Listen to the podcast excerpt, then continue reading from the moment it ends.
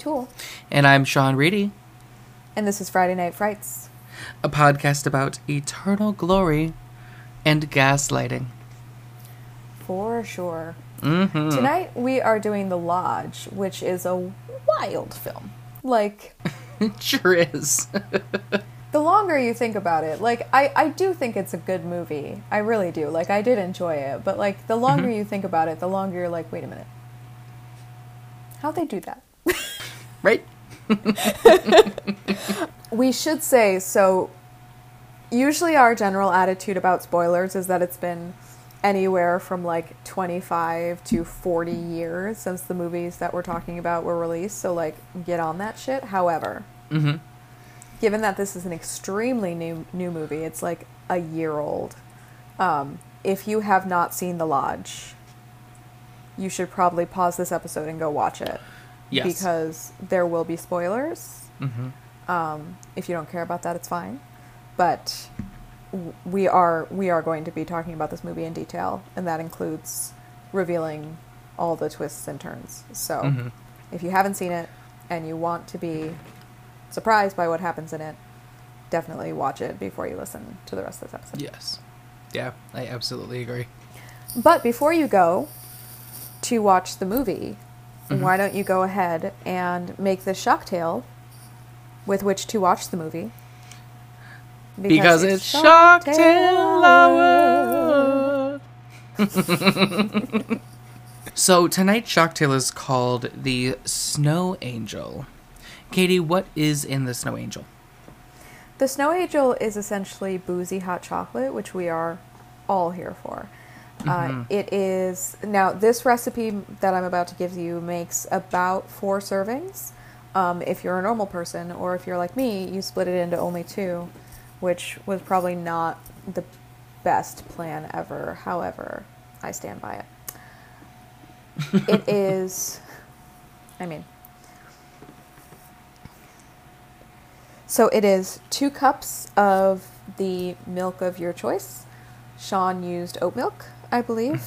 Mm-hmm. For his, I used a um, combination of one and a half cups whole milk and a cup of heavy cream because go big or go home.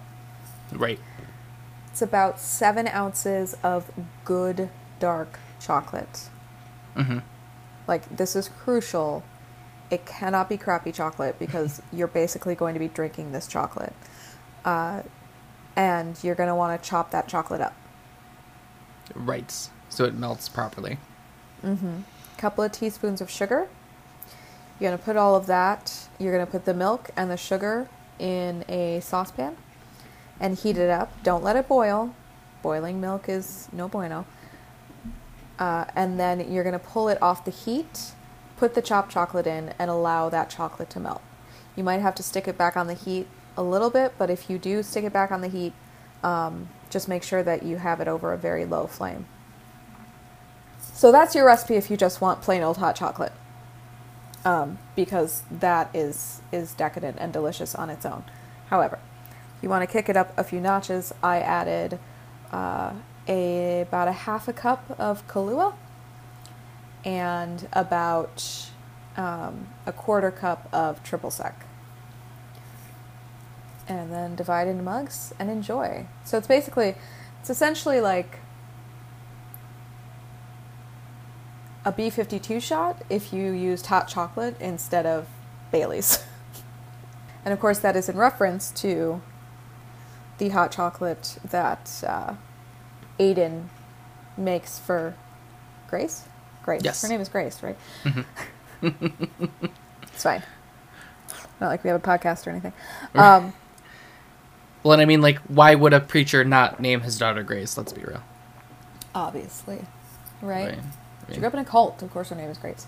of course. Um, I made sure not to. So just make sure when you're making this drink not to add so much booze that you forget where you've put your furniture. mm.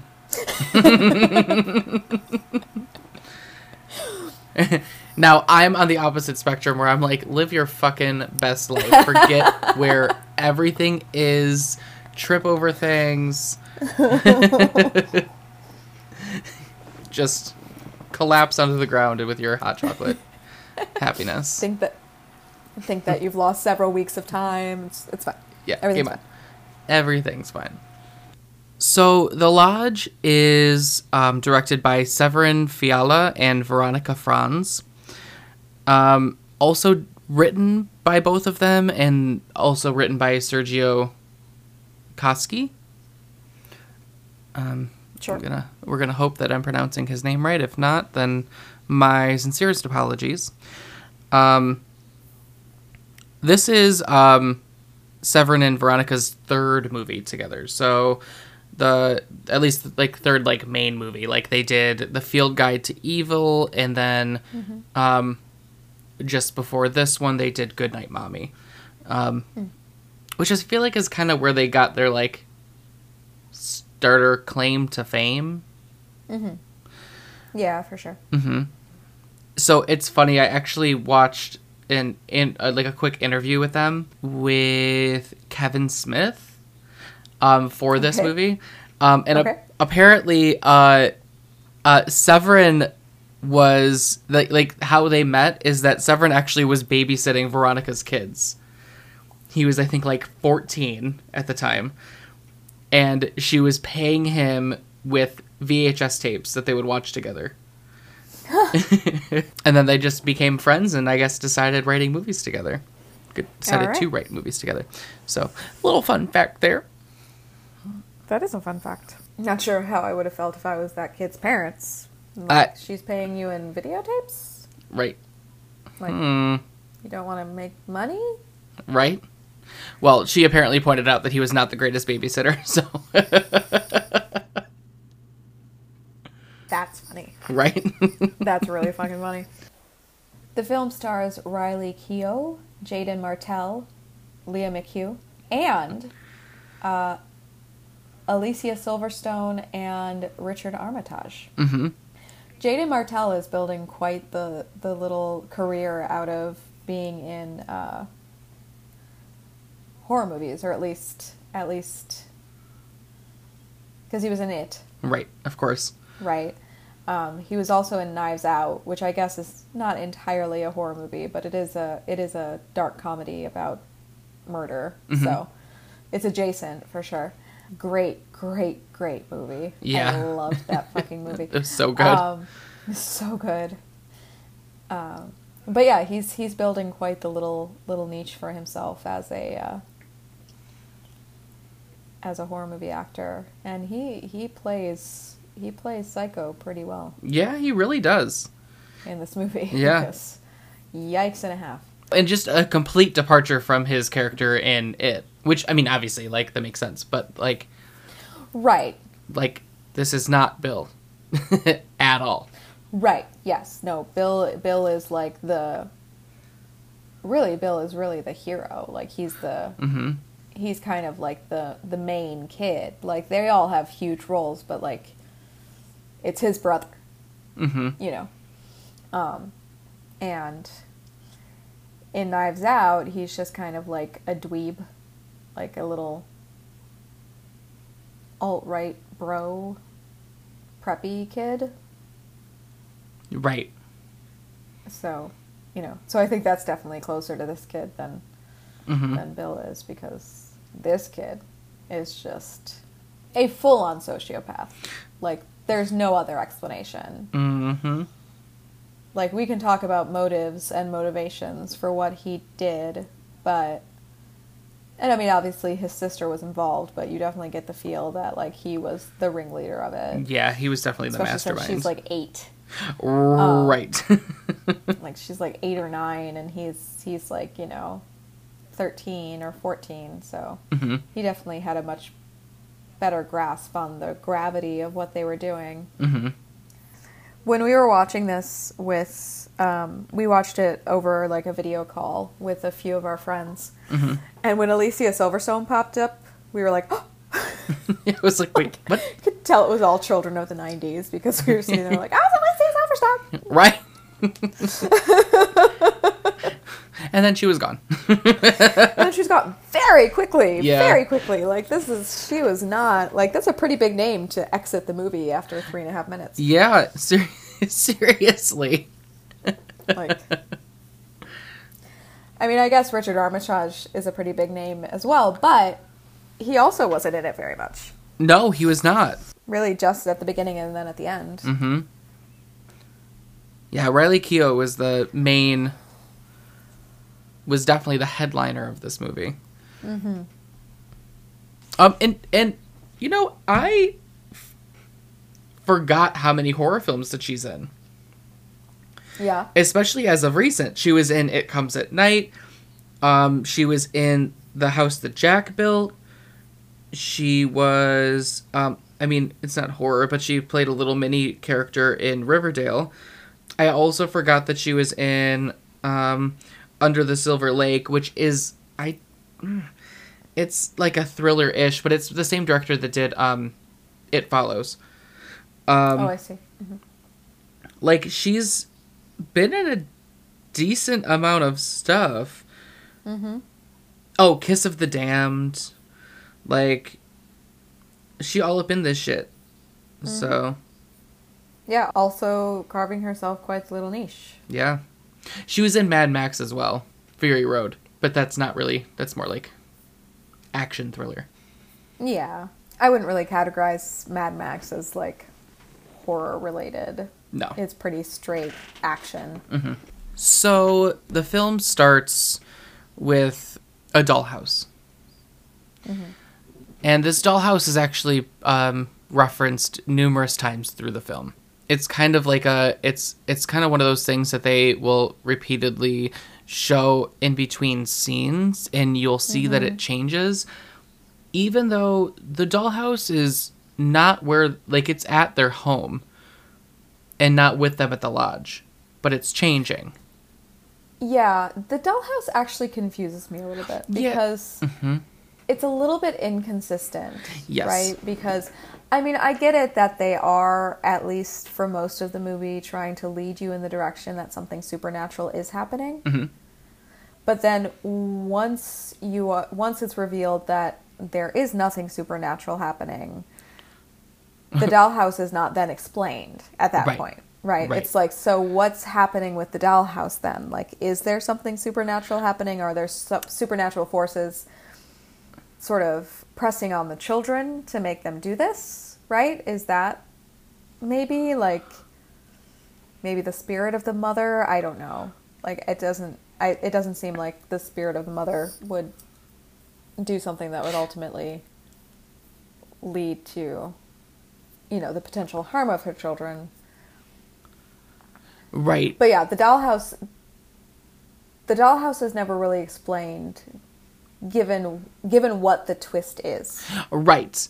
And like I think that it was kind of one of those things that they're like this looks cool and is cinematic like it, like the cinematography of that aspect of it is very like intriguing and kind of pretty in a way and it and it adds to the overall feel of the movie but it right. doesn't It's eerie. yes It it adds an eeriness. It's like, oh, this this dollhouse is reflecting what's happening. right but it doesn't add to the plot necessarily Right. I suppose it could also be like the because the little girl is the one who's playing with the dolls. Mhm. Right? So it could be like that she is sort of doing this um that she's sort of arranging the dolls in such a way as sort of like an expression of her trauma and like her her guilt about what they're doing maybe. mm-hmm She definitely seems to feel more remorse about it than her brother does. Yes. Yes, she does. Her brother's a sociopath. But like- so I do want to shout out real quick the fact that when we were watching this, hmm the one who got the twist first was our friend Amanda.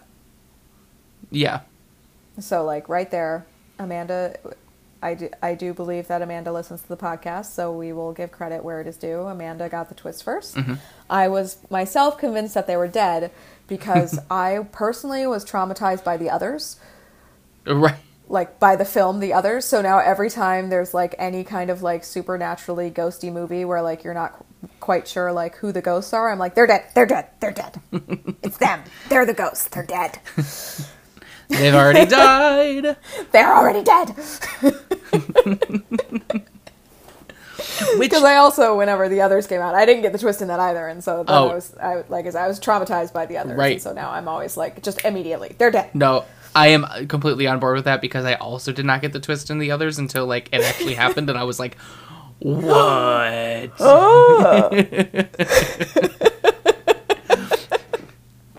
well, and they definitely lead you in that direction. Um, They do. I mean, pretty explicitly. In fact, it. I started to think that Amanda might be right because they started making it so obvious right. that they were dead. Like the children started to claim that they were dead, and at that point, you're like, "Mm, I don't think that's something dead people do. yeah. Like, no. in pretty much every ghost movie, the ghosts are pretty un- pretty shocked to find that they're dead. Right. Like exactly. you know, Sixth Sense, The Others, The Orphanage, like any kind of movie where like there is somebody who's dead and they're like still a character in the movie, they're like, yeah, no, I'm not. What? Clearly I'm alive. Like what whether the audience knows they're dead or not, they don't start claiming that they're dead. So when the children start claiming they were dead, you're like, what's going on? Mm-hmm. Like, no, no. No, no, no. So we have Alicia Silverstone's character, Laura Hall, getting ready to take Aiden and Mia, played by Jaeden and Lia. Would like to point that out, by the way, that all of their names Richard is played by Richard, Mia's played by Lia, Aiden's played by Jaeden. Laura's played Laura's played by Alicia, which is like not that close, but not super far off. Not as close, right? but like it's just funny that all of their names are like slightly similar except for Grace's. Right. Well, I mean, in The Shining, Jack Nicholson played Jack Torrance Right. and Danny Lloyd played Danny Torrance. Mm-hmm. Exactly. Speaking of The Shining, we are doing another movie in the middle of winter where somebody goes insane during a snowstorm. Yes, we are. It's it's funny. Why um, it's funny of our timing on this though because this actually takes place right before Christmas. That's true. Yeah, because it doesn't it really doesn't have the feel even though it does take place at Christmas, unlike the like Christmas horror movies that we did, like Christmas isn't necessarily a part of it. No, it's not. Like the most In fact, they spend most the movie trying to convince her that it's actually January. Exactly. So it's just it's just a sort of Christmas is really just an excuse as to why they are at this place. Mhm. Mhm. Not really anything having to do with the plot. So it is easy to forget that it takes place at Christmas. Yes. Mm-hmm. Yeah, I at, literally once like the like the middle of the movie hit and everything disappeared, I'm like it, was- it was it's Christmas still. right. Yeah, all the Like, decorations. Christmas what? um so um so yes, so uh Laura's taking Aiden and Mia to her ex-husband Richard's house. Um I say ex-husband, they uh the divorce at this point is not official. However, Richard send Aiden and Mia off to go like get candy and um basically distract them so he can talk to Laura, which he then brings up the fact that he thinks that they should officially or make their divorce official and it's specifically because he wants to marry his girlfriend Grace. Now, um, one thing that I really want to point out and that I want to celebrate the um, casting process of this is it is so spooky how much um, Grace and Laura look alike. Grace is literally a spitting image of a younger Laura. Just a younger version of her. Mm-hmm. It like is. he just replaced her with a younger version. Yep. I would like to point out because when we watched the film the first time, I didn't quite get this. Like, I got that he had left her for this younger woman, and I got that this younger woman had been raised in a cult. I didn't really realize that he met her because he was writing a book about said cult. hmm And that's real gross. Yep. That is like that's like dude, not okay. Like you, that's not something you're supposed to do as a researcher is like just go ahead and start like sexing up your your research subjects, especially like a woman who you know has this you know trauma and like clearly has major daddy issues. And it's just like I, when i when i read that little tidbit i like was like oh my god really? Oh, yeah. Like oh because apparently i just i either like willfully ignored that the first time because maybe that's possible um but because it's just like oh um but yeah so you know also you know dad dad isn't the dad isn't the sort of like man of the year Oh no, he has multiple um, multiple things against Issues. him. right I mean, He doesn't deserve what he got but uh, no, but a little extreme but well, what comes next is basically Laura kind of ends up freaking out and leaving. She ends up um, going home, filling a little glass of wine. She's straightening up her house a little bit, sits down at the table, and blows her brains out. yep And that was, while the setup was definitely there, the execution of it in the movie was still shocking. yeah it is it's it's pretty like you see her brains come out like her head blows off Yeah. And you're just not expecting it. And I actually think that it was genius to cast Alicia Silverstone mm-hmm. in this because people, I know that I thought, and like we all thought, and I'm sure other people watching the movie thought as well, that like a name like that was going to continue to be in the movie. Right? So the fact that she was taken out, a little bit like when Wes Craven cast Drew Barrymore in Scream and then killed her off right away because she was like at the point at that point the biggest star in the movie, and so everyone's like, oh, she's the lead, right? And then she's just gone, right? Um, and then of course has like precedent going all the way back to Psycho when Right. when Janet Leigh, who's clearly the lead in the movie, until she's not, right? Right. Um, So then, of course, we cut to Laura's funeral. Mia holding her doll of her mom. Oh, um, I don't think we pointed out. So she does. So we have the dollhouse. This is clearly Mia's dollhouse, and she has a doll for each of her family members, including herself. right. So she is holding onto the doll of her mom, sitting next to Aiden and Richard. They end up having like a balloon release, and she ties the doll to the balloon, and it fails to go anywhere. Right. It's too heavy. hmm So she just rips the doll off of the balloon and lets the balloon go out of anger and frustration. Because, I mean, she just lost her mom, so it's Just a little, just a little girl. Mhm. Her feelings are valid. So, at this point, the kids have not met Grace at all yet, which is kind of interesting since he was planning to marry her. I'm like, how long have y'all been together? Number one. Number two. How would you? How could you th- even think about marrying someone you have not watched interact with your children? Right. Number three. The mother kills herself like in the summer, and then they're like meeting Grace at Christmas. hmm So, where were the children in between? Right. Like, so basically, I what I'm what I gathered, what I assume was happening, was that he was going to see her at her house or whatever. Like they were meeting that separately. they didn't like live together. Yeah, Yeah. I guess I guess that makes some amount of sense, Mm-hmm. but It's just like a weird order of things to me. A weird way to go about that relationship. So, I mean, like, you're setting yourself up for failure, is really what it is.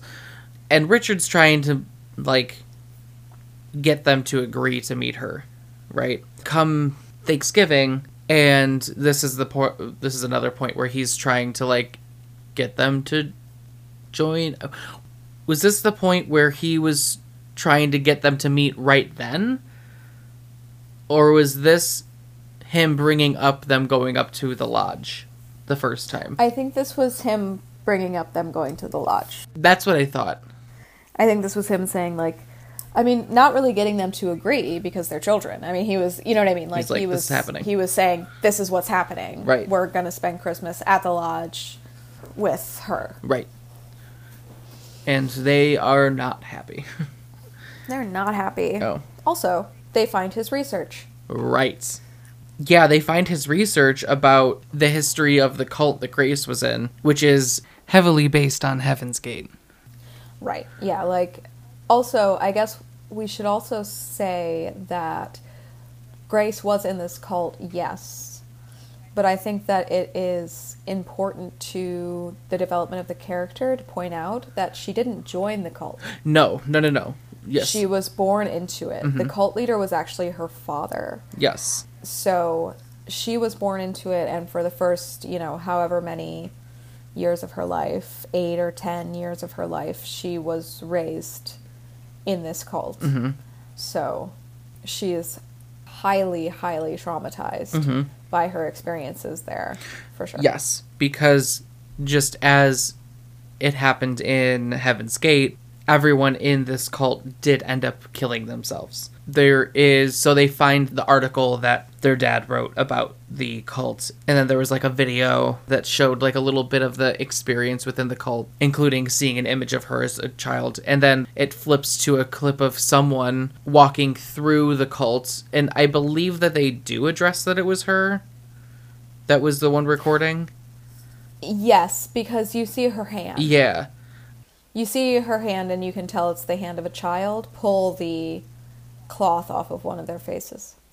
Yes, so it's you see a bunch of bodies laying on in beds with purple cloths draped over them. And then when she pulls the cloth off of them, you see them with a piece of duct tape over their mouth and it mm. says sin on it. which I don't believe was I don't believe that was a detail that was present on the Heaven's Gate bodies, No. but that video footage is lifted directly like it is shot for shot the exact same as the San Diego Sheriff's Department Mm-hmm. footage of going through the Rancho Santa Fe property Mhm. when they found the bodies like that that footage is you know burned into our cultural memory and it is it is almost shot for shot Mhm. except for the fact that it was police officers who were filming you know the real footage and in the movie it's it's presented as being filmed by this little girl Mhm. who was the sole survivor of this mass suicide Yes. Um so just to to add to the trauma that this girl has experienced. So the kids end up being forced into meeting Grace. So I do also want to point out because at this point we have not seen Grace at all with the exception of like her shadow in the back of her head when she's walking away going through the gate for a split 2nd mm-hmm. like we do not see her face at all. We do not see her face until exactly almost exactly 21 minutes into the film. Right. Well, and this is also a little bit of like misdirection in terms of deciding what the twist is because mm-hmm. you are either being led to believe that there's something supernatural happening or you are led to believe that Grace is the villain in this movie. Mhm. And Grace is definitely not the villain. No, Grace Grace is a victim from beginning to end. yes. Her actions are are not of her own volition No. and it really is it's it's it's pretty dark Mhm. when you think about it. Yes. You're like, wow, this is grim. Yep. Like, Yeah, this whole movie is really just bleak. mm-hmm. Yeah, that's a good word for it. Mm-hmm. So they're on their way to the lodge, and Grace is like trying what she can. It like what I really appreciate about these performances is that I feel like their performances are a realistic human response, both in Grace's attempt to try to interact with them while also dealing with her trauma, and Aiden and Mia's response to their mother's death. Right, and their trauma. Yes. Right, like everyone is dealing with this sort of extreme trauma, except for the dad, who seems fine. But yeah, which makes no sense. He's just like, yeah, whatever. Wife died. right, and like And Richard Armitage is a fine actor, so like it's not it's not his performance. It's just the way the characters, you know that that character is written as very sort of like two dimensional. Mm-hmm. It's like he's just sort of like okay bye. Well, and I guess it there's there's not really a way to give him any dimension with the amount of screen time that he has. You know? Right, exactly. Like he's not he's not a huge part of the story. He's just the vehicle by which these three people come together. Mm-hmm. Because he decides to take them to this remote country lodge. His traumatized, disgruntled children and his emotionally and mentally fragile fiance and then leave them all together alone Right. while he goes back to the city to work during Christmas. Like this man's a fucking moron. I'm sorry, but he is sorry, not sorry. You're not making great choices here, buddy. right. And and I get that like in his mind she is mentally stable Right. because he doesn't know that she's still taking pills. True, true, and uh, you know, and I, I get that. I get that he trusts her, hmm and I get that like no one, no one in their right mind would be able to foresee what happened happening. Right. But like he couldn't have thought it was going to go well. Like Right. even if like even if you don't think that people are going to end up dead, like you can't possibly think this is a good idea, sir. Yeah. I'm like, hey, you literally have experienced their interaction so far not going so well. It's not going to get any better with the one person that's ho- like the one thing that's kind of like holding the situation together leaving. right. The one thing that like they both have like a comfort connection to. Yes. is suddenly gone. Like, uh uh Not gonna work. No. So he goes back to the city and she's sort of trying to play mom, and the children are highly resistant to it, especially the boy. hmm And then it appears as if she sort of like has a come to Jesus moment with him where she's like, listen, this is happening and like we need to deal with it and we need to figure out some way to interact with each other because otherwise we're just both going to be miserable. Right. And the reason that she, the part of the reason that she brings it up is because he's been so resistant to it, interacting with her this whole time. And then she ends up catching him spying on her when she's in the shower. Right. Which is also honestly kind of like a part that I, I don't quite get how it fits. Yeah, it didn't really make sense. It didn't really fit with the rest of the story. Right. Like I mean, I guess it's just sort of like, oh, he's a he's a teenage boy and she's a, a pretty young woman and Right.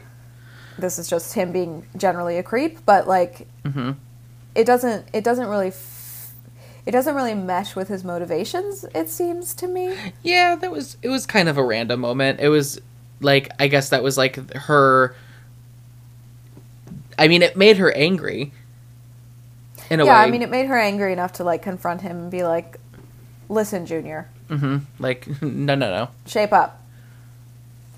So as a peace offering, he makes her some hot cocoa. Right.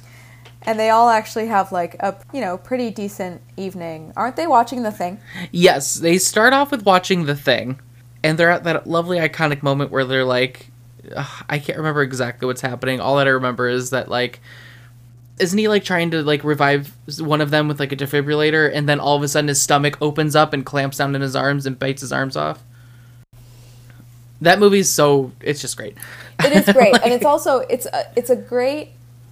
It was a great choice for them to be watching Yes. because a it's about like snowbound people and like crazy things happening, Mm-hmm. right? So like it's it's just a general like the general vibe is good, but also it is all about not knowing where the evil's coming from. right. right? Like that is what the thing is about. You do not know who you can trust. And at this point in the movie, we still have no idea where the evil's coming from. Right? hmm So, good choice. I, I liked Um, that.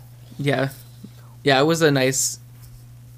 It was a really nice throw in, and and I love that she's like, "Can we change Mm-hmm. Right, this? like- Like, how about we watch something happier?" Right? Like, this is not family fun, right? And, like, she's got, like, an eight year old there, and she's like, maybe I shouldn't be showing Right. this movie to her. Right? Right. Like, well, and then I'm like, but then you pick Jack Frost, where the dad dies, you're showing a kid who just, lost, a their mother. Right. just lost a parent, a movie about a parent dying. Like we're we're we're zero for two here. Right, yeah. Grace. Not a better choice. Let her watch No. the thing. She'll probably have Yeah. fewer nightmares. Right. So they're having a good time. She's enjoying her hot cocoa. Mia's like, "Oh, I'm cold," and Aiden offers to pull out the gas heater. Mm-hmm. And this is a like blunt, direct, mm-hmm. like statement on the fact that he literally this is lights the gla- gas. Like he literally lights, yeah. the, lights the gas. He's like, and this is where the gaslighting begins. Although one could argue that it had already started. Because there is the scene where she accidentally dons the mother's hat. And I remember when we were watching it, like, why is that hat still there? We all went, like, why is that hat even still there? Like, who left that hat there? And it's like, clearly the children did, Right. right? Like, left it specifically where she'd be like, oh, I can put this on. Right. Just so they could attack her for wearing it. Mm-hmm. Um, and then, of course, there is the the little girl's like, "Look at the video we made for my dad for Christmas," and it's like just footage of the mother right. No, that's true. to whom he was not. You know, he was. It's not. It's different than. I mean, I get. I get it that there's like a certain dynamic when there is a widow or a widower who has found a new person and like the the new person has to be like very understanding that like there's always going to be a place in the heart of of their partner for the partner that they had lost previously. Right. But that's assuming that that widow or widower was still in like a happy loving relationship with that person when they died. Mm-hmm. Like this is a different situation where like he clearly didn't care very much about her. Yeah, like at you all. know like it's it's the way that it's presented is that he did not give one one single shit about her. Like that the only reason he cared at all is because she was the mother of his children. Right. um so yeah so it was an interesting i i feel like that was definitely not actually a tribute to their mother that they were giving their father but like just that they showed that to her to like hurt her right. to be like you'll never be her See, and I and I while I agree with that, this was also like that was also the point where like she and Grace kind of or like Grace and Mia started kind of like getting along a little bit. Like True. it it was a like I feel like in a in a way like it was kind of a dual action. So I feel like I do agree that in a way like that was a gaslighting moment, but I feel like it was almost non-intentional in being gaslighting, but it because of all the other actions that have been happening, mm-hmm. it falls into that category because like this is the point where like Grace and Mia are like kind of having a conversation and starting to get like get along a little bit. A little bit. A little bit, yes, but also we don't know how long the plan was in place because Aiden's olive branch is the hot cocoa. Right. So, you know, it's hard to tell exactly when because like this plan took pre- preparation. Like again, Oh, this absolutely. is this is the point again that I made that I um, brought up earlier, where like the longer you think about it, the longer it's like, wait a minute, how did these two kids pull this off? Right, but right. no matter who it is, like even if you suspend your disbelief that like a 13 year old and an 8 year old could pull this off, it's still Mm-hmm. like it would still take a lot of prep.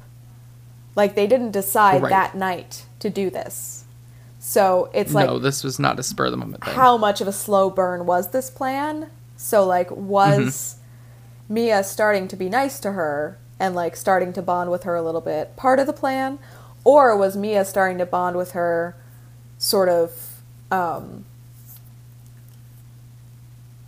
in spite of herself, right? Just because like she's Right. a little girl who lost her mother and now there's this this kind of like cool lady there who's like and when she gets Mm-hmm. to know her and like that she's actually not bad at all like she's a nice lady and like she wants a mom and here's this lady who's willing to be her mom and so she starts to like veer from the plan just a little bit Right.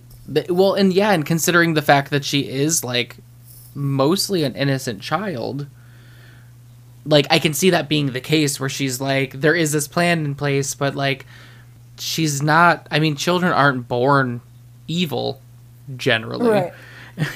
you know. There is definitely the distinct feeling that the mastermind is the brother.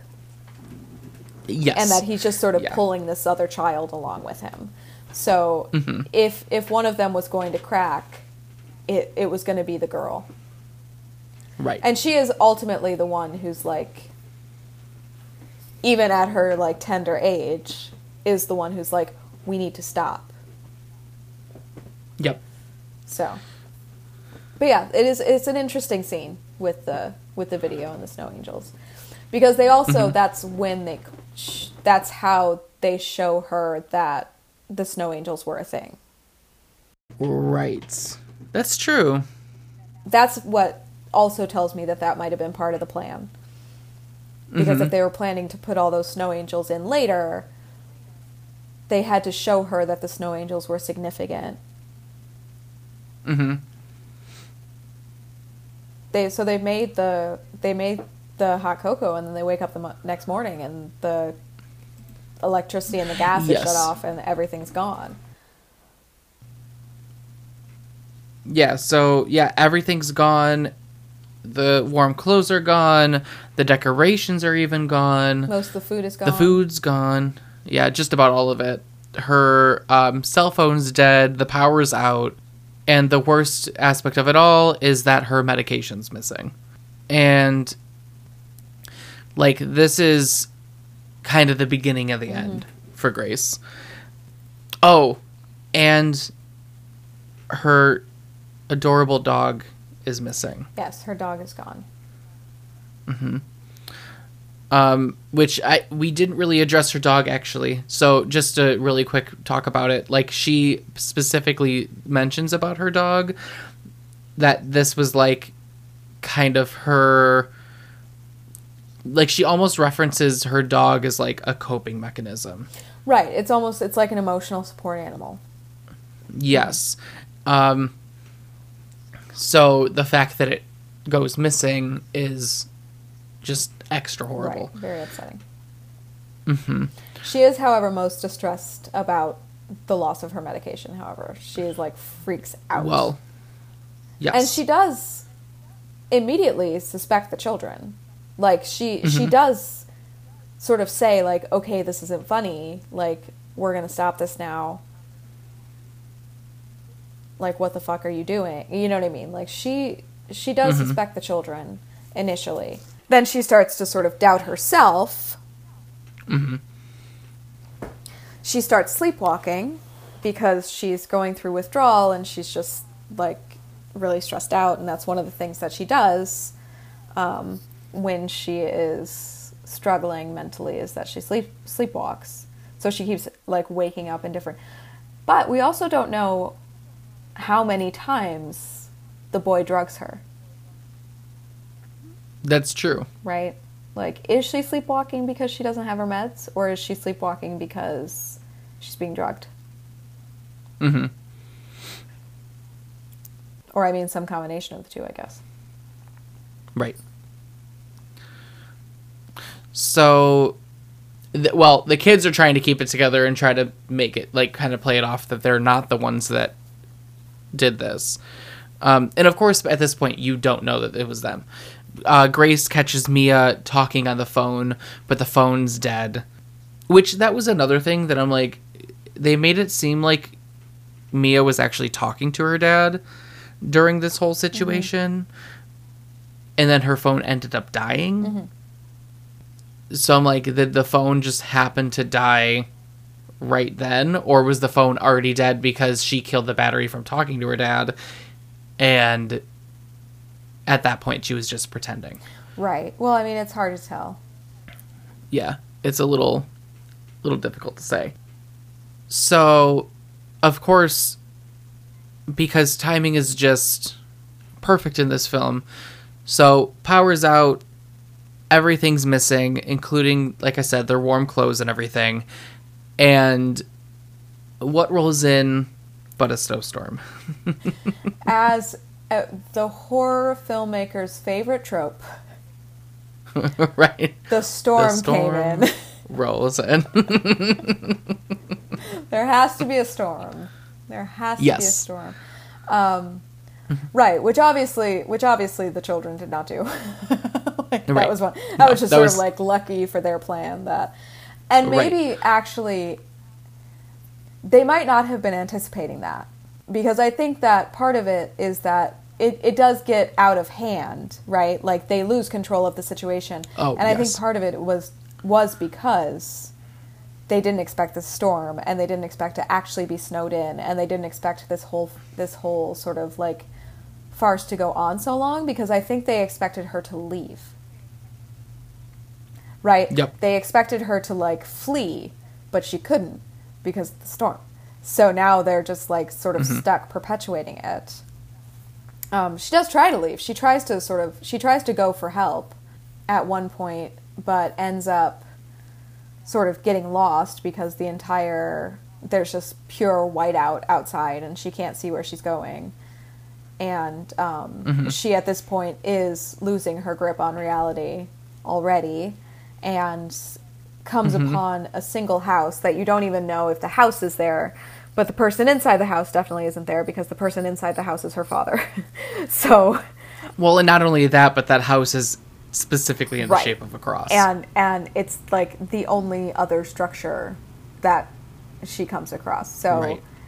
you know mm-hmm. really that scene i mean that's a that's a gorgeous scene because you don't actually know if she's actually outside. You don't know if she's sleepwalking. You don't know if the house is a dream. You don't know if the house is actually there. You know the dad's not there but like is it a vision? Is it a ghost? Is it a dream? Is it a is it a you know a hallucination?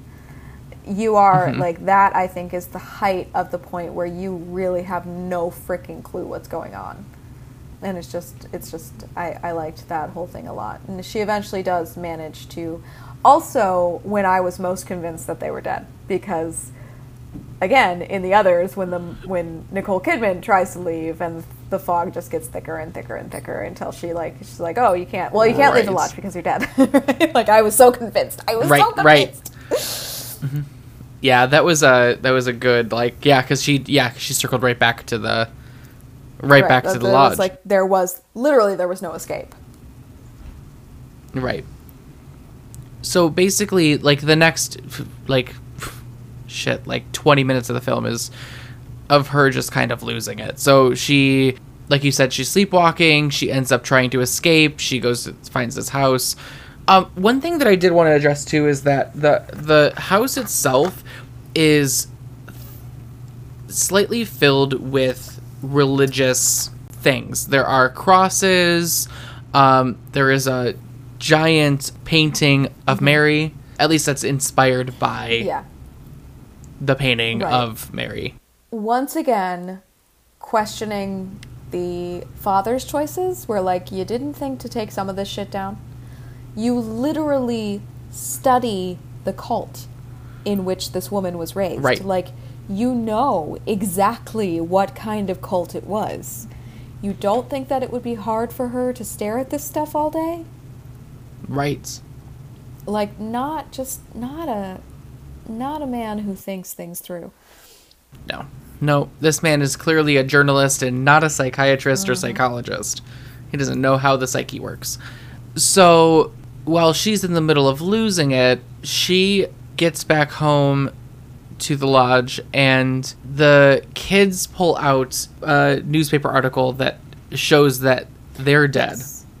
This was after Mia has t- had told her that she had a dream in which they were dead, and she found they mm-hmm. had buried in the snow outside for her to find when she came back from her little sojourn a frame that said "In Memoriam" and had a picture of the children inside. Yes.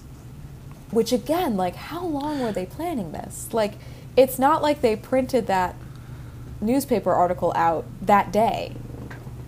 Like they had to Right, have that, but they have- made. Well, but you have to think too, they have access to their father's like setup, so I'm sure that they had like You know, he has the framework. They just added the True, information true, to true. it. That's a good point. but of course still pointing you in the direction that they are already Right. dead. So immediately after she burns the news article, Mia calls to Grace to like urgently for her to run up to the stairs and she comes up to find Aiden hanging. Mm-hmm. Um, he has hung himself from the ceiling and he's acting like he's dead and then suddenly he's not. And he's screaming at her to repent for her right, sins. and that this proves that they're dead because he, you know, is is Mm-hmm. hanging there by his neck, and yet he's talking to her, so they must be dead.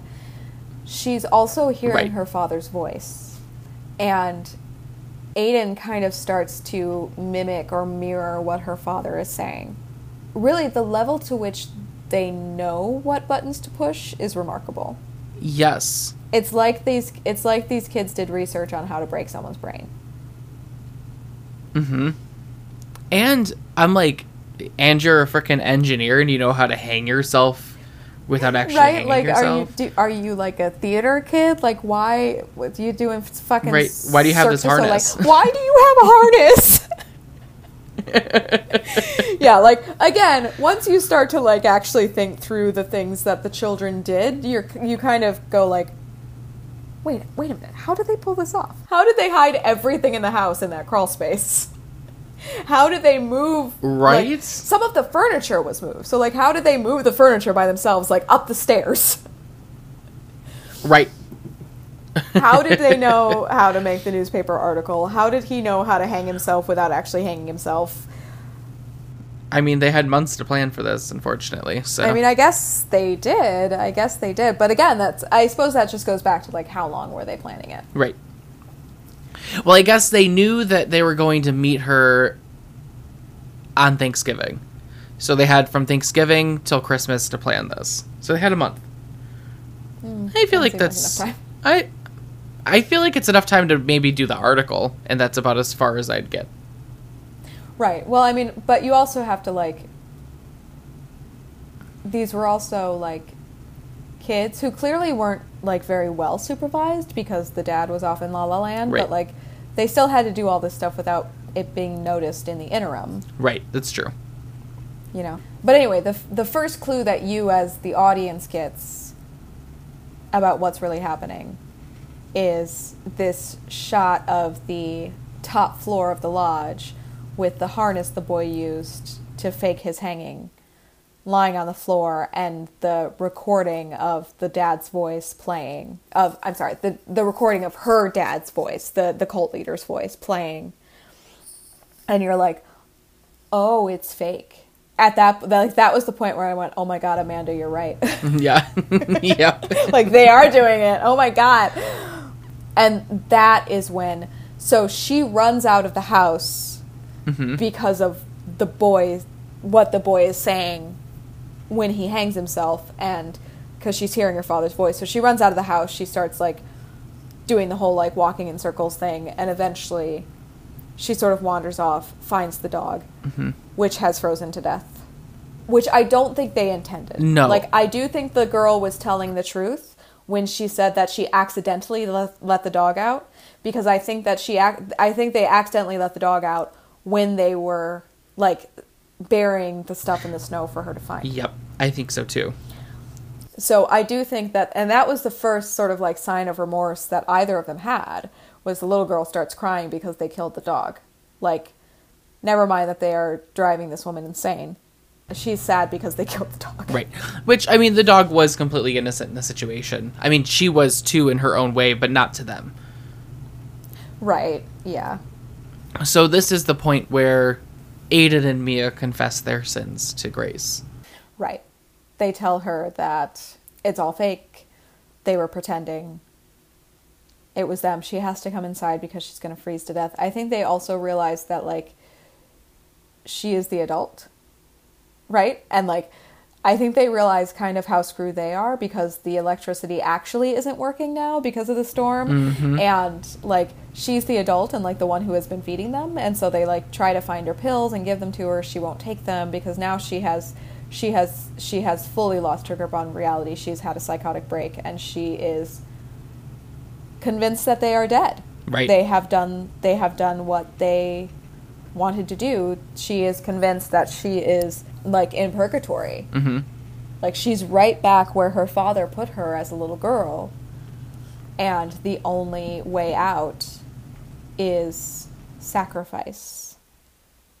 At which point Daddy comes home. right. Yes. Well, she ends up like kneeling on um, burning logs, trying to repent for her sins. This is something that they catch her doing when they go downstairs and they freak out and they lock themselves up in the attic. Right. Like yeah, she's she's now into like full like uh, self-flagellation mode, Mm-hmm. which is never a great place for someone to be. Like not not really usually, at least in modern times. Like really past like you know, seventeen hundred, somebody's self-flagellating. It's probably not a good sign. Yeah. Like there was there was sort of like you know perfectly sane people who did it before then, but after a like after maybe like the scientific revolution, not really something people do that much anymore. At least, especially not like you know random young women. Right. So bad news bears, and they realize that they have fucked up and that they have actually broken this woman, and Mhm.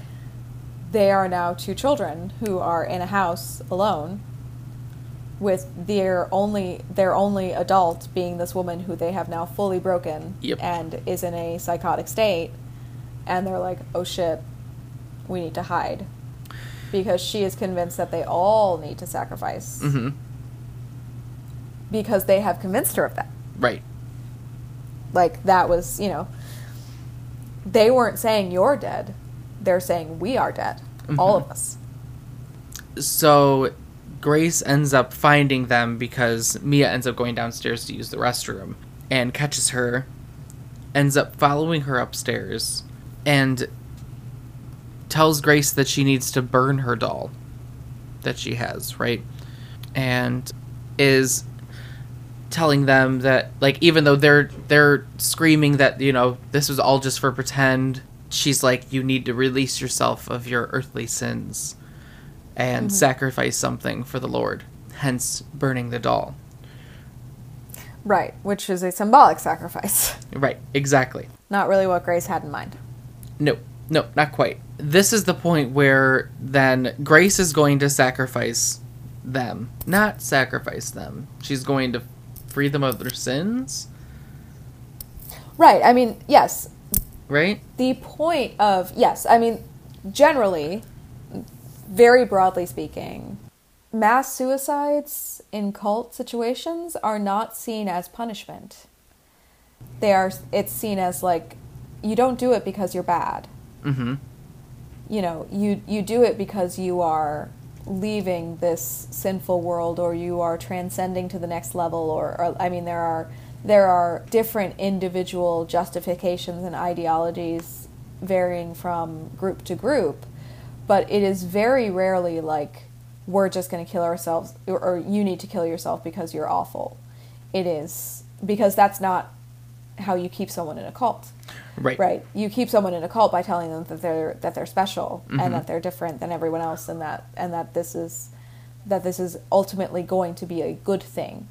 You cannot break somebody down psychologically enough to keep them in a cult just by telling them they're bad. Mm-hmm. You have to tell them they're bad, but you also have to tell them that they're good.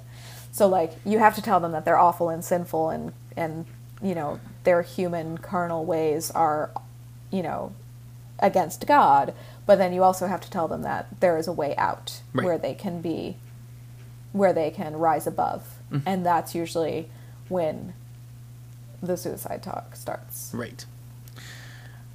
So, this is the point where Daddy's home goes upstairs to find Grace with the kids. Walks into the house to find like all the shit gone. Like Right. he, he too is like, what the fuck? Right, what's you the know, hell's like happening? And finds Grady dead. The dog. right. Like the Grady- dog is dead. Mhm. All of their phones are dead. He hasn't been able to get a hold of any of them. All the lights are off. The heat's clearly off. It's freezing in there. Right. all of the stuff is gone. Like he's like, what the hell? and goes upstairs to find Grace with the gun. Which he had shown her. Okay. Yeah. This one really pissed me off. This one pissed me off. Like, Yeah. he's like, here, honey, woman who like witnessed a mass suicide as a child and has had suicidal ten- suicidal tendencies herself as an adolescent and as an adult. Here's my gun, Yep. and I'm even gonna show you how to use it. Like, what is wrong with you, sir? Like, it's it's just like I'm not sure. It's almost like it goes beyond him just being like dumb to like him being in denial. Yep. Yeah, like willfully ignorant. Right, like he has met this like beautiful, young, exciting, fun woman and he like just wants to ignore the fact that she has like major issues. And not to say not to say that like under different circumstances she could have lived a long happy life, right? Like I don't want to say that that her sort of losing it was inevitable because it was absolutely something that was done to her. hmm Right? Like she was capable Right. of being of having a of having a healthy happy life. However, having a partner who sort of willfully ignored any warning signs was not ever the way that she was going to do that. And in the same way, he seemed determined to just sort of like push his late wife's death away in a mm-hmm. sort of like, oh, well, okay, there's a thing that happened, and like clearly my children will be fine as long as I can get them to accept that they have a new mommy now Right. Which is also like not how people and brains and grief and emotions work. So, sir, sir, and you certainly don't give her a gun. Poor life choices all around. right? poor life choices in your life, poor life choices in your children's lives, Yeah. poor life choices in everybody. But anyway, so yes, so she has the gun. She's threatening the children. Uh, well, she's threatening. She's not even threatening the children at this point. She's threatening herself. She's she's holding the gun to her own head and going to kill herself, and then telling him that it's okay because we're already dead. And she ends up pulling the trigger, and the gun doesn't go off. Right, it jams. Right. And she thinks, and and I'm like, of course it jams. Right, because that's her proof that she's dead. Right. She did pull the trigger, nothing happened. Mm-hmm. So that's because she's dead. So she ends up pointing the gun to Richard. And he's trying to take the gun from her and, and calm her down and and just be like, It's okay, just give me the gun and she pulls the trigger anyways.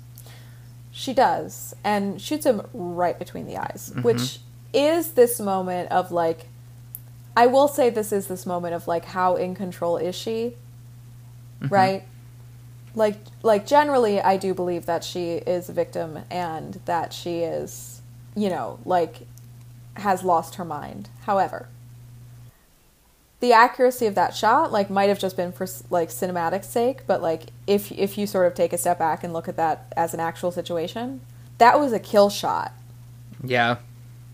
and a the fact that somebody who didn't actually know how to use a gun was able to do that in the first place but i don't know it's just it's an interesting it's an interesting Well, moment But she did know how to use the gun. Remember, he was showing her how to use it and she knew right away how to shoot that gun.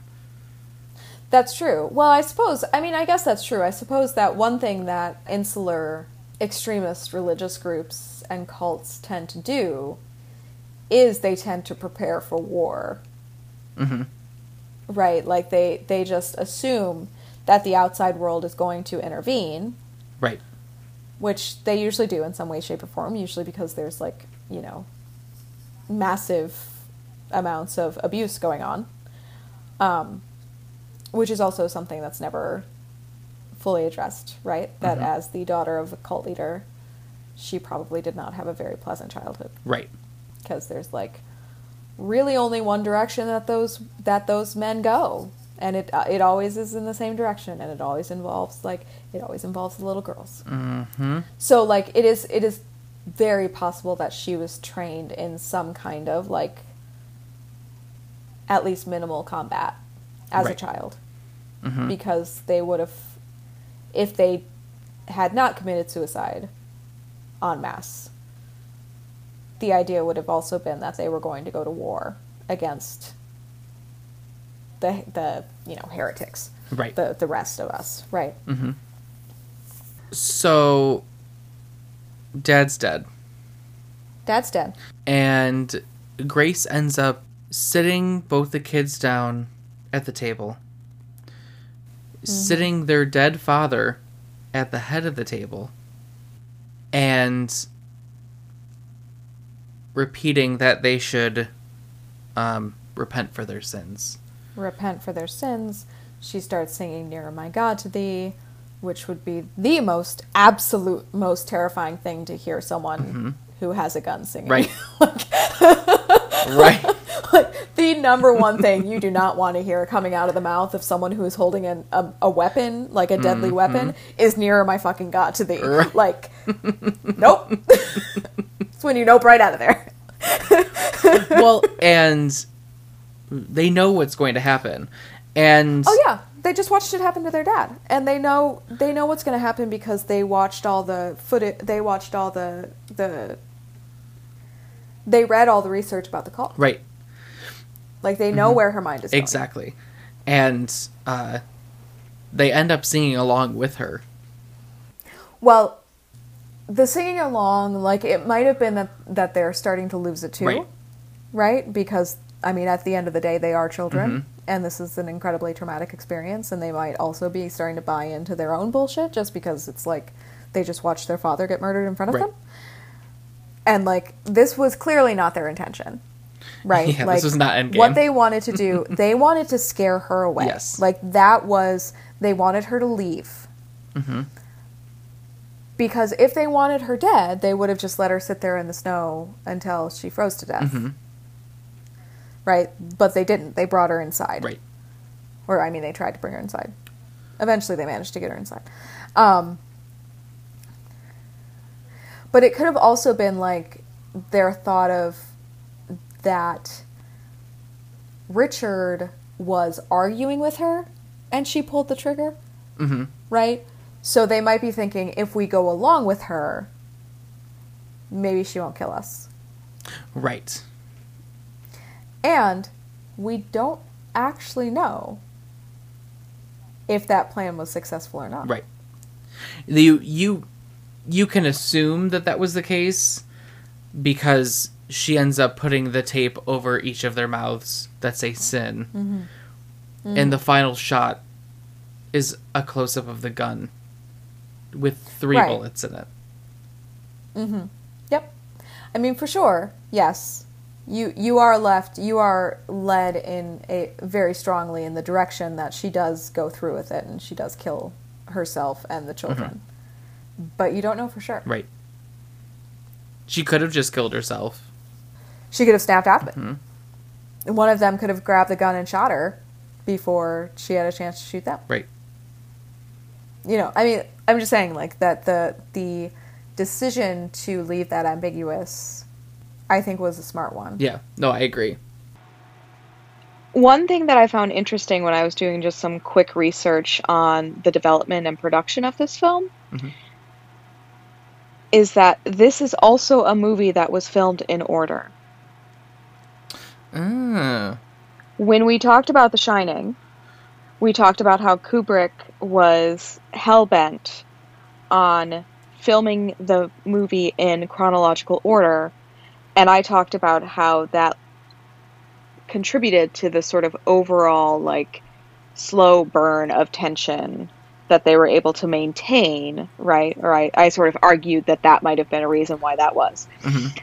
Um, in this case, obviously, they didn't have to build their set. Their set was already there. Like they used a, I think they said, I think they said the house was a um, house that was like on a golf course, Yeah. Yeah, I think you're right. right? So, so they didn't have to build their set, so it was a lot easier for them to, and probably a lot less expensive for them to film the movie in chronological order than The Shining. Mm-hmm. But it's interesting because it is such a similar buildup of tension, right? Even though the plots are different, um, and even though you know the lodge is a decent film it's never going to be like the absolute like um, you know touchstone of cinema that the shining is. But there are a lot of common elements. Like they obviously drew inspiration from the shining where like the idea of this person just sort of slowly going insane for whatever reason in this sort of snowbound place. It's, interesting to me and i would love to know if the filmmakers knew that The Shining was filmed in chronological order and if that influenced their decision to film their movie in chronological order because it's clear that they they found influence in The Shining. I don't know. It was just cool. Like when I read that I was like, "Oh." That is really interesting. Yeah. Um so yeah. Fun fun little tidbit. They Yeah. uh, this is another movie that they sort of shirked the traditional way of doing things and went ahead and just filmed this movie scene by scene. Nice. So another thing that I wanted to I don't think that I, I had addressed it earlier either actually, but I just wanted to address the scene the scenery itself and the like the or not the scenery necessarily, but the setting, I guess kind of both. So Mhm. I I love that the outside is so open and the inside of the lodge is just so dark and cold and closed and you feel trapped in every space that you're in which it's interesting because when you see the outside of the lodge it looks huge I agree. They, again, probably taking mm-hmm. influence from The Shining, they created this setting where they managed to make a very large structure seem claustrophobic right because they are trapped there. mm-hmm. Right. It does seem it seems much too small yes in some places. Like why this family has like a winter cabin essentially that's like the size of a banquet hall, I have no idea. right But like the Yeah. size of a hotel. like but I agree they did do a good job of that. Like the the atmosphere inside is suffocating, but the atmosphere outside is also not really any better because it's so disorienting, right mm-hmm. right? So like it it doesn't matter which space you're in, whether you're in the outdoor space or the indoor space, you are experiencing some sort of like mental distress because of Mhm. your, your surroundings. At the very least, you know, Grace certainly is. So yeah, I, I agree. That's a, that's an interesting takeaway as well. And then just one other quick thing that I wanted to address that I, I was surprised that I didn't really see in like any of the research that I did. They definitely use natural lighting. Like they didn't use any it didn't seem like they used any artificial lighting at all in the film. No, it doesn't seem that way. And it I mean it's possible that they just had a very talented lighting person who was able to create that effect, hmm but it definitely does feel like um, they are just using atmospheric light. You're Yeah. correct. hmm Like um, just the the temperature of the light and the level of the light and um, the way the light changes throughout the day. hmm And if they did do that, if they did use atmospheric light, that adds a huge complication to the filming process, hmm right? Because you have to, in addition to wanting to film the movie in chronological order, you then have to film the movie each scene during the time of day you want it to take place. Yep. Hmm right? Like if it's an afternoon scene, so it's relatively bright in the lodge compared to, you know, late afternoon, for Mhm. example, um, or early morning, then like you have to get that scene shot in those afternoon hours. hmm And if they were using atmospheric light, I, I would venture to guess, and I, I actually didn't find this information. I'm sure it's available somewhere, but I would venture to guess that they were also filming in the winter, just given the the temperature of the light. It didn't look like summer light. It looked like winter light. So I found that the movie was actually made in a very short period of time. Basically, the rest of the cast, and I know, mind you, of course, the the, the cast is small, right? But the cast joined in February of 2018. Mm-hmm. Principal photography started in March of 2018 and ended that same month. So that whole movie was filmed within was filmed in less than a month, which makes sense with them filming it in order. Right, filming it in order and having and filming on location, Right. like having this just big empty house Mm-hmm. Mm-hmm. that they basically they basically only had to do set design once. Right. and then it's just like okay go in this room now well i guess they had to do it twice so i guess they had to have the house as it was at the beginning and then the house once it was like once they started the gaslighting Mhm. and like all the shit was gone so they had to do it twice but still not like having to build whole new sets for Right. you know different parts of the movie And then otherwise they filmed in some other two random houses for the other beginning scenes. And that was like it.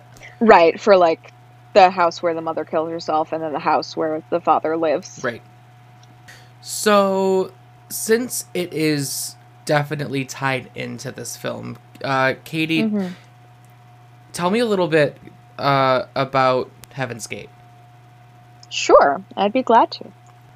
Heaven's Gate was a religious group in the late 20th century that went through a lot of different itinerations and called themselves a lot of different things before arriving in its sort of like final state in the late 90s to where they were calling themselves Heaven Gate, Heaven's Gate and their ideology and ritual and all of that was really solidified and like really well developed at that point.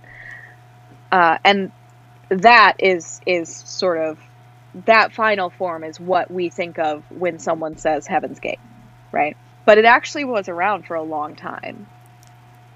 And as much as Heaven's Gate, as any cult is, uh, was an aberration, right? Mhm. Like, cults are not normal. There is so much about the ideology and behavior of Heaven's Gate that is reflective of the larger American culture in the late 20th century, which is part of the reason that they are so fascinating.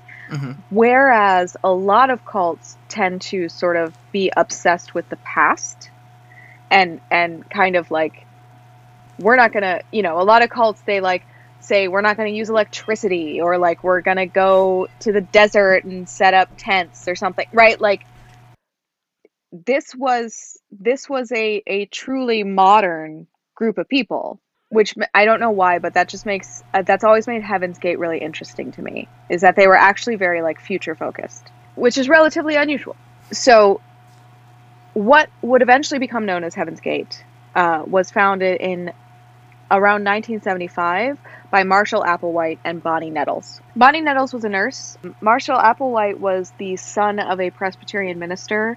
Um, he was working as a teacher for a while. He was fired from the university for allegedly having sex with a male student. It has been theorized that the aspect of the Heaven's Gate ideology that dealt with the cleansing of impure sexual thoughts that led eight members of the group, including Applewhite, to actually undergo castration so that they would it would be easier for them to remain celibate um, was a sort of very extreme manifestation of his struggle with his own homosexual tendencies.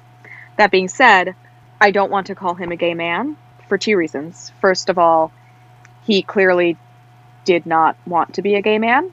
And second, as a gay, I don't really want him. No, Thank you very much. not welcome in this club. right? but Marshall Applewhite and Bonnie Nettles were was one of those pairings that like you just wonder what kind of like fucked up stars in the universe had to align for these two to come together because they hit it off immediately and they just fed into each other's delusions to the point where like none of this wouldn't happen would have happened with either one of them individually. And I don't even think that any of this would have happened necessarily with either one of them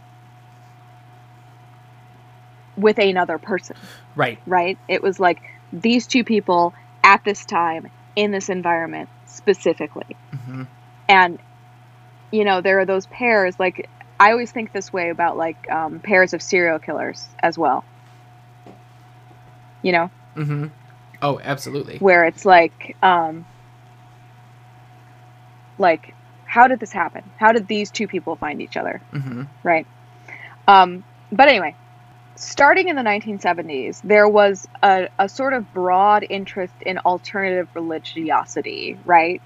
Um, the New Age movement and numerology and astrology and all of these, all of these like either replacements for or augmentations to sort of traditional American Protestantism hmm or Catholicism, right? Where like these and there there was a lot of sort of mixing of Christianity like kind of into these things, and that is exactly what Heaven's Gate did.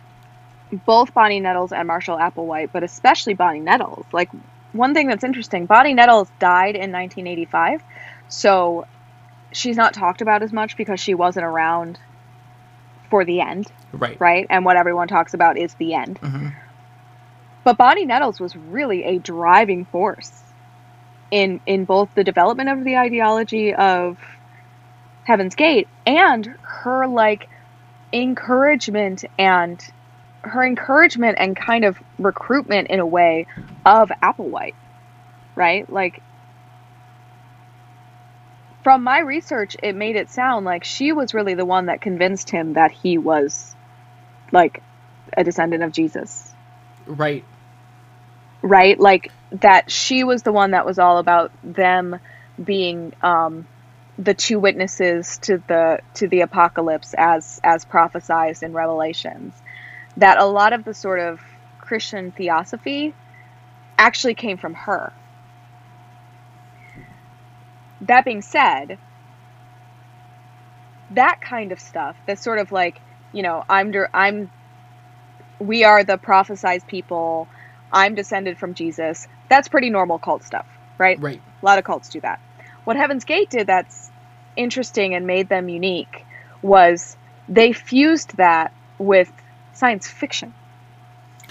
Like Yeah. they loved Star Trek and they loved Star Wars. They they you know, movies like they would have movie nights where they watched like Close Encounters of the Third Kind.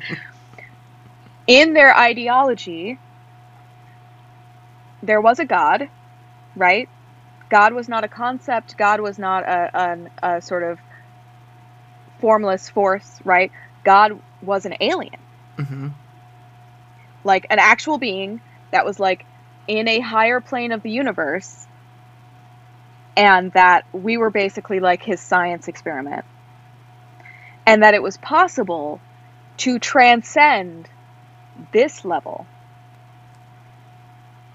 and get to that higher evolutionary level. And their whole idea was they were they were already at a higher level and they were going to go to an even higher level. Right. So this is kind of what I was talking about with like how you keep people in a cult. You can't just you have to break them down, Mhm. right? So you have to like you have to tell them that their their materialism and their, you know, their carnal desires and their appetites are sinful and they're bad and awful humans, right?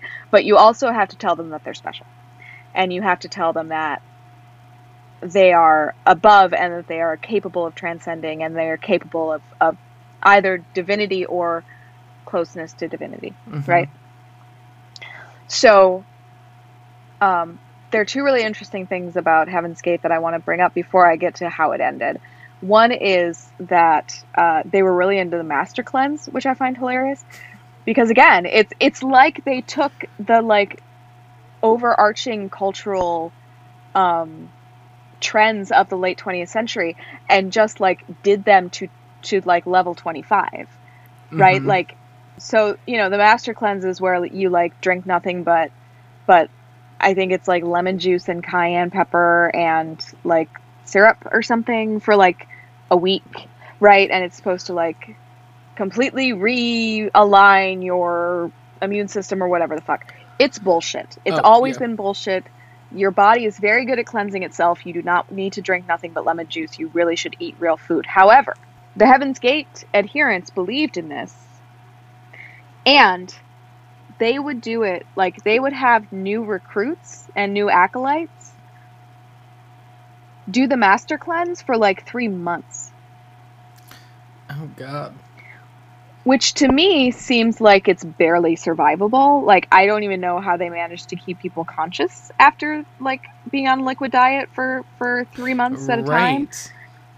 But what that does do is the lack of nutrition, the lack of nutrition, the lack of calories, the lack of protein, like it makes people easier to control. Mm-hmm. Like there are literally physiological effects to like starvation and nutrient and various nutrient deficiencies that would make it easier to brainwash them someone. Like this is documented as like a way to brain like if you need to brainwash someone, you should do this. One of those things involves what you feed them.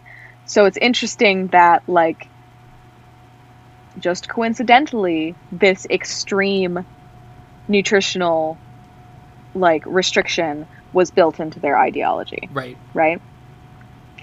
Secondly, when I say that they are a thoroughly modern group, um, they are the first cult of the internet age, and really we should have seen what was coming based on what Heaven's Gate did, right? Mhm. because they made movie or they made movies. They na- they did not make movies. Well, I mean, I guess they did. but just those little videos with like just him talking and they weren't very interesting. Right. They made money by designing websites. Mhm. Like that is how they funded. They had sort of like an entire company called Higher Source, um, and and they would design websites for people. Like there are there the, well the Heaven's Gate website is still up. You Yes, can go to the. Heaven's Gate website. Yeah, it's literally heavensgate.com. It's literally heavensgate.com. yeah. Mhm. Yep. Um, and it's still like it. It is still the exact web page that was there in 1997. Mhm. Like when they put up their final message before they, you know, quote unquote transcended, Mhm. right? But they were also the first cult that realized the effectiveness of the internet as a recruitment tool.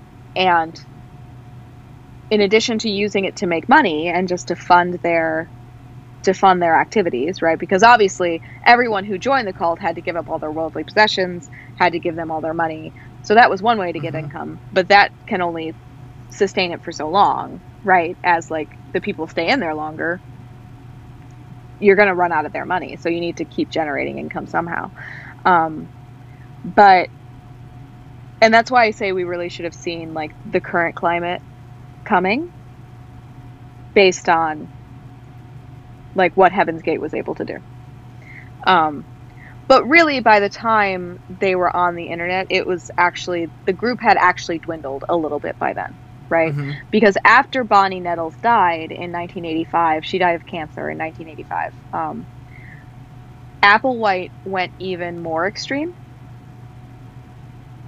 And that was sort of when the when the focus started to shift more toward him as like a cult of personality type of thing Mhm.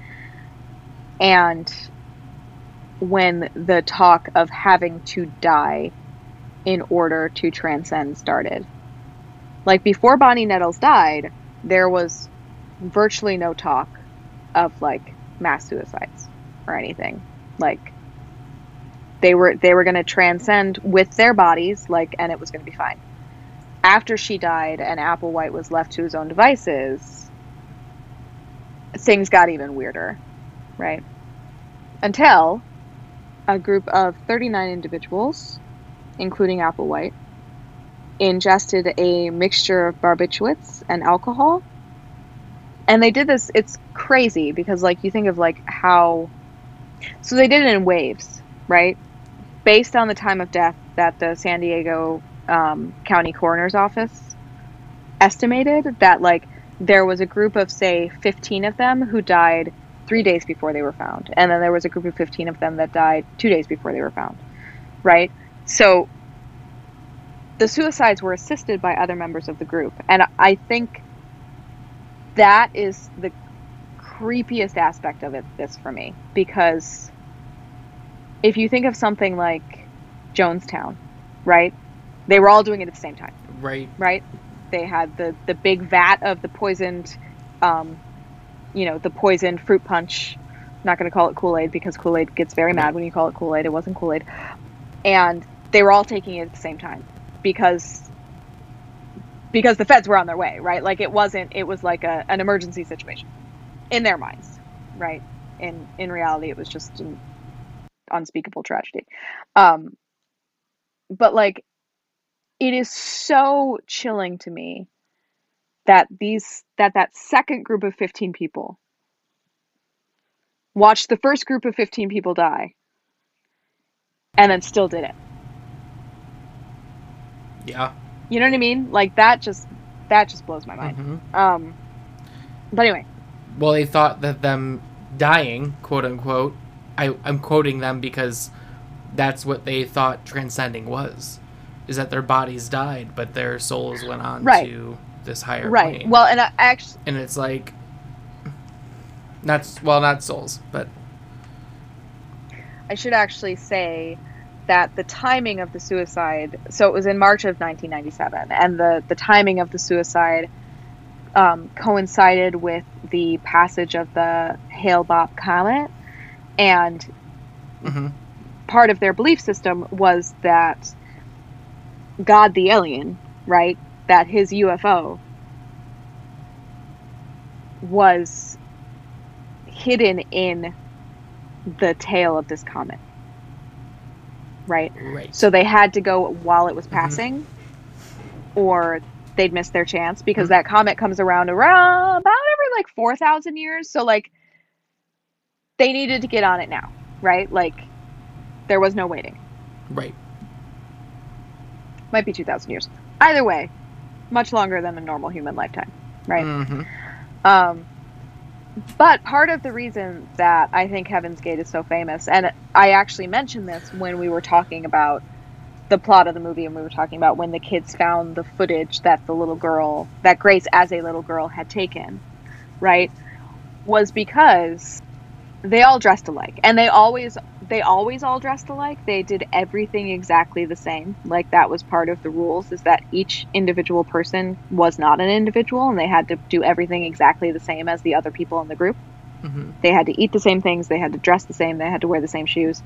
Part of the reason that they were wearing those like world famous black and white Nikes is because they could buy them in bulk hmm at a discount. And and they got a they got a deal on those particular shoes and that's why they were all wearing those shoes because they needed shoes for like 50 people that were all identical. Right? Um but what they did is they they in these waves they took a mixture of barbiturates and alcohol, put plastic bags over their heads. Then those who were assisting them covered them in purple shrouds and they laid down and passed out from the barbiturates and the alcohol and suffocated from the bag. And that is how they died. So when they were found, what the um, San Diego Sheriff's Office walked into was this just crazy scene of these bodies dressed in identical clothing, with identical shoes, with identical purple shrouds over their faces, and they were all dead. hmm And the photographs and the footage from that was just like burned into the American cultural imagination. Like I remember it, and I was a preteen, hmm right? I was like 11. I wasn't even, I hadn't even turned 11 yet. I was 10. And I remember seeing those pictures. So, um, that is really and truly, so like, in terms of the ideology of the cult, like the cult in the movie is described as a pretty straightforward, like extremist Christian cult, right? Where it's like much more the like we're gonna shirk modern life and go live in the desert in tents and and I'm Jesus and you're gonna bow to me and we're all gonna wear like sackcloth, right? Type of thing. But that imagery of the purple shroud and the the like single handheld camera going through the the like compound and seeing all the bodies is lifted straight from the Heaven's Gate tragedy. hmm So yeah, I mean, cults in general are fascinating, but like Heaven's Gate is on kind of another level. well, I mean that's what they said. It's true. they sure sure did, didn't they? God damn it. Don't put that in. That was important. Um, I'm putting it in. I'm leaving it in. But yeah, I mean that is what they were unusual. yeah. Like they had a lot of they had a lot of the cult hallmarks. hmm but they also had this like the the like the internet thing and like the sci-fi like the and and the the there was something bordering on playfulness Yeah. like the patches that say heaven's gate away team Right. that the that the people who were going to commit suicide hmm were wearing Right. Like they i mean obviously they were happy about it because they thought that they were going to be with god on a spaceship Mhm. right? So like they weren't worried about dying. But also like they weren't just not worried about dying. They were making a joke. And fun fact it was a star trek reference. Because the um the like crew that would go down to the planet like get off of the enterprise and go down to the planet was often referred to as the away team. Hmm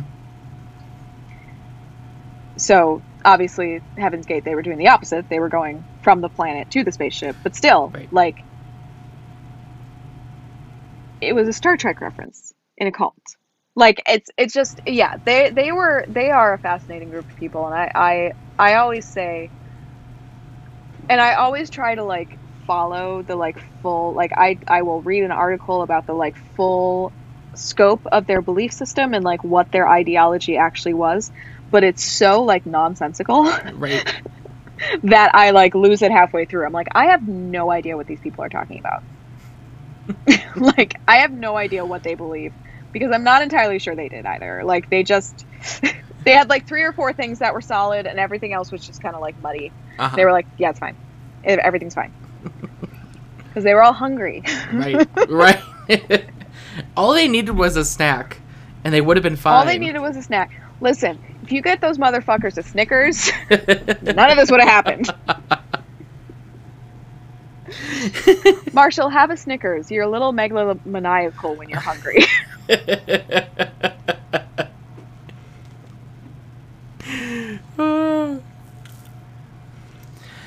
uh, so yeah, so I will um do a quick little plug too, because I mean, like, of course, like we we we've talked a lot about Heaven's Gate, um, but if you want to learn even more about Heaven's Gate, I would say um, there's a new documentary that just came out on HBO Max.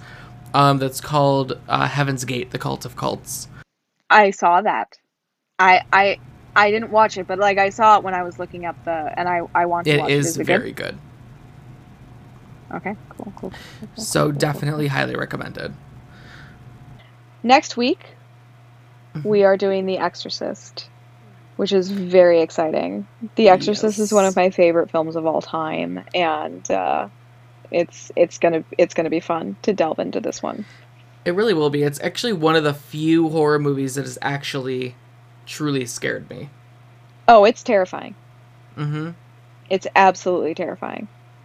Um, and I, I think that it will be. Hold on, let me make sure I'm. Let me make sure I'm not lying to the people. I have to think about the movies we've done so far. Yeah, I think it will be the first movie uh, that we've done where there is like talk of a curse. Yeah. like the cursed set. Like I don't think that any of the movies we've done have that sort of mythology around the filmmaking process itself Mm-mm. in the way The Exorcist does, and I just I I just I eat that shit up. So um, I just think it's super fun. Don't necessarily don't necessarily believe it, but like it's interesting, and it's interesting. Really, it's interesting the way that we mythologize the making of these movies. Like that is what really fascinates me about it. You know what I mean? Mm-hmm. Um, also, thank you for reminding me for adding Poltergeist to to the men to the menu. Yes, absolutely.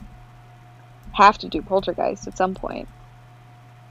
Anyway, so yeah, so we're doing The Exorcist. So join us next week for that. It's going to be it's going to be super fun. Until then, uh, rate, review, and subscribe on Apple Podcasts. You can follow us on Spotify. We're also on Google Podcasts and all of your, you know, favorite uh, podcast platforms. You can follow Mhm. us on Instagram at FN Frights Podcast. You can follow us on Twitter at FN Frights Pod. We have a website, fnfrightspodcast.com. Or you can send us an email at scream at fnfrightspodcast.com. Go ahead and scream at us. Um, Please do. So we also, of course, have our Fright Club via Patreon. Um, so feel free to join us on there. We will have exclusive merch eventually. Of course, we would love to hear from you as to what you would like for us to do, what would make it worth your while. So please let us know. And Katie, what is the first rule of Fright Club? the first rule of Fright Club is don't steal people's meds. Yeah, it's a bad idea. It's a bad idea. It's not going to end well for anybody. No. Like, don't steal people's meds. I mean, don't tell people they're dead because that'll fuck them up. But certainly do not steal their meds in any situation. Bad Yeah, news bears. Bad news bears. Come on, children. It's a bad, bad, bad, bad idea. They're on their medication for a reason, friends. Mm-hmm. Mm-hmm. So, gays and ghouls, tune in next Friday night. You'll be in for a fright. But until then, sleep tight.